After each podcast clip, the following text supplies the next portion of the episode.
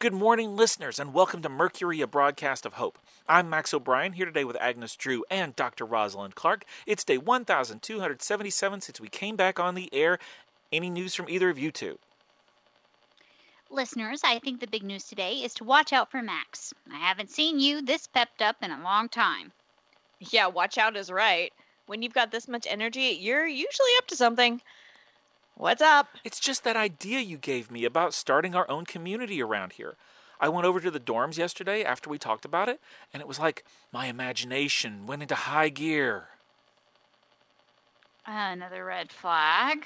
It's pretty trashed over there, but I could see it in my mind. I could envision each room as it would look once we're finished with them.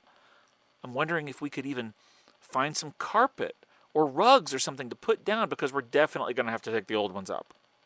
That's not surprising. I'm sure the weather damage over there is extensive since the windows have been broken for so long. How did those windows get broken anyway? Some of it was in the initial panic.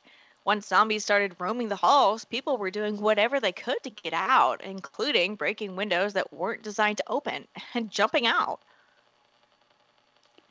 Aren't some of those really high up? Yeah, but you know how it is. Even today, a zombie coming at you will make you do desperate things.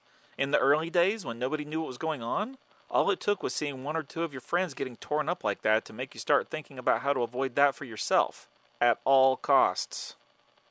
The horrible part is that I remember that happening, and a lot of them survived the fall but broke their legs, which made them an easy target for the zombies. For weeks after that, we had tons of zombies that had to crawl everywhere. At least those were easier to avoid or put down. Yeah, but it was also needless. There were multiple escape plans available for those dorms, but nobody took the time to prepare. Listeners, that's honestly a good lesson even today. Have a plan, but also have a backup plan for anything, not just escaping. You know, kind of like what we're going to do with the dorms. Huh? Well, my original plan for getting a community to back us up was to get Fiddleback Hollow on our side.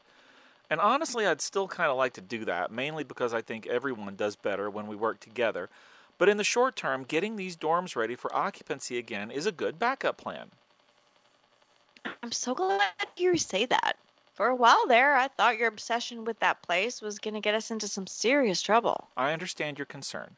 And if the local spy is listening in, you can report back that I'm not giving up entirely. But this dorm renovation might take a little while, so let's just say I'm putting Fiddleback Hollow on the back burner. Max, what is wrong with you? Why would you say something like that? First, I'm still not convinced there is an actual spy. I don't know how they know what they know, but sending a spy over here before you even found the place is seriously far fetched. But second, why are you intentionally advertising the fact that you still have no intention of respecting their wishes? How many times do they need to tell you to leave them alone? Let's just say I'm working on a backup plan for this situation too, and we'll leave it at that. Oh, excellent. Disrespectful, ill advised, and mysteriously creepy all rolled into one. Seriously, Max, we started this broadcast off on a high note with you being all excited about renovating the dorms. Can we focus on that, please? Oh, sure, sure, sure. So, listeners, this is looking to be a big job. Like I said, I can see the end result in my mind, and we can totally do it, but we're going to need some help. If you're living on your own nearby, or if you're just passing through and happen to, to tune in, come on by the station and let us know if you're willing to help and what you might be able to do. We can use everybody. There's some stuff that's going to require some knowledge and skill, but a lot of it is just going to require some warm bodies to do some moving and cleaning. I'm getting excited about it too, actually. Can we all go over there after the broadcast and can you tell us what you have in mind, Max? Absolutely, I would love to. Yes, let's focus our energies on this this is a good use of our time.